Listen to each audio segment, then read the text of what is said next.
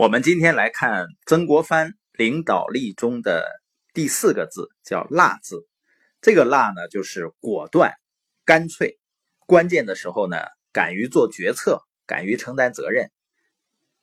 所以，这个“辣”呢，是领导力中的决断力。那《孙子兵法》中的带兵的核心思想是什么呢？他强调“和之以文，齐之以武，是谓必取”。文呢，就是情感，就是关爱；武呢，就是纪律，就是守则、规矩。这两个是缺一不可的。也就是领导者必须要有大爱之心，就是你必须要关爱自己的下属，但是不能到溺爱的地步。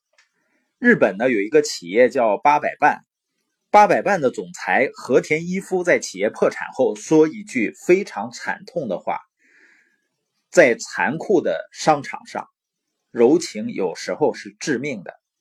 缺乏辣呢，就导致管理上优柔寡断，就会使整个企业陷入崩溃的境地。但是这个“辣”字呢，不可不用，也不可以多用，因为辣呢是来自于法家的理念。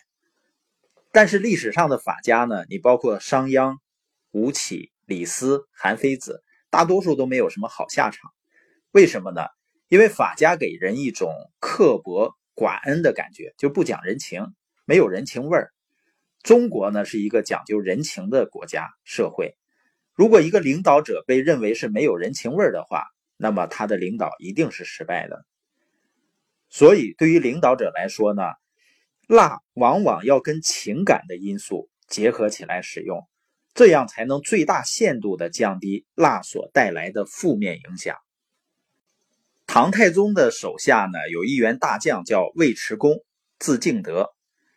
尉迟恭当年跟随唐太宗南征北战，屡立战功，曾几次把唐太宗从危难之中解救出来，尤其是在玄武门之变中，起到了关键作用。尉迟恭亲手杀死了唐太宗的四弟李元吉，为唐太宗做皇帝呢铺平了道路。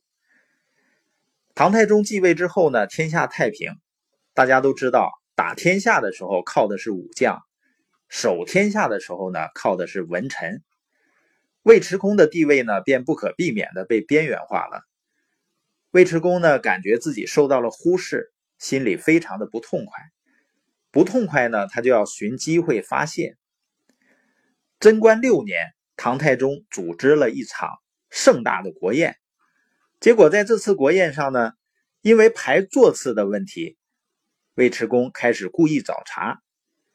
唐太宗的族兄任城王李道忠正在他的下手，出于好意呢，对尉迟恭好言相劝。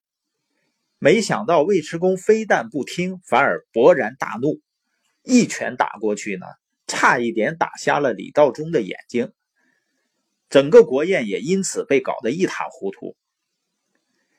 这时候唐太宗就很难办了。首先呢，这样的行为必须要处理。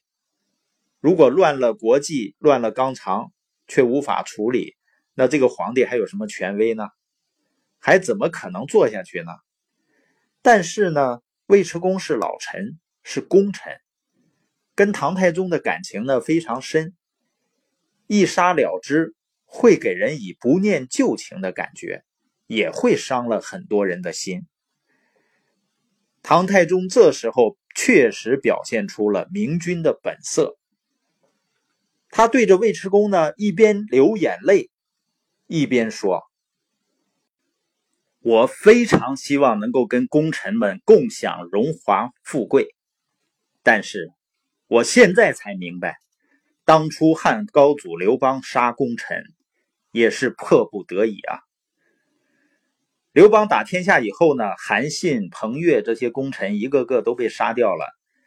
唐太宗的这段话说的非常委婉，但信息非常明确。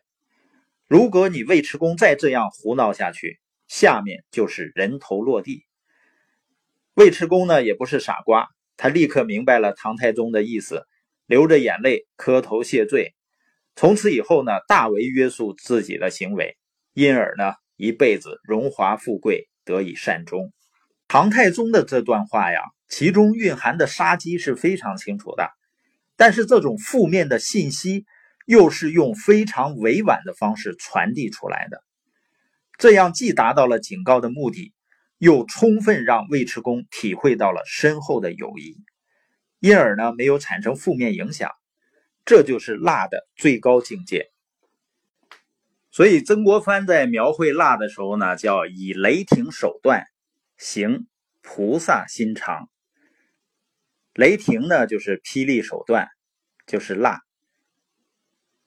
但又要行菩萨心肠。从根本上来说呢，这个就是辣和情的结合，就是中国人所讲的叫人情与义理兼顾，这就是中国人所熟悉的叫恩威并用、刚柔兼济。优秀的领导者呢，往往可以在严明果断的管理风格。和富有人情的关怀之间取得恰如其分的平衡，这种平衡的能力本身就是高明领导力的一种表现。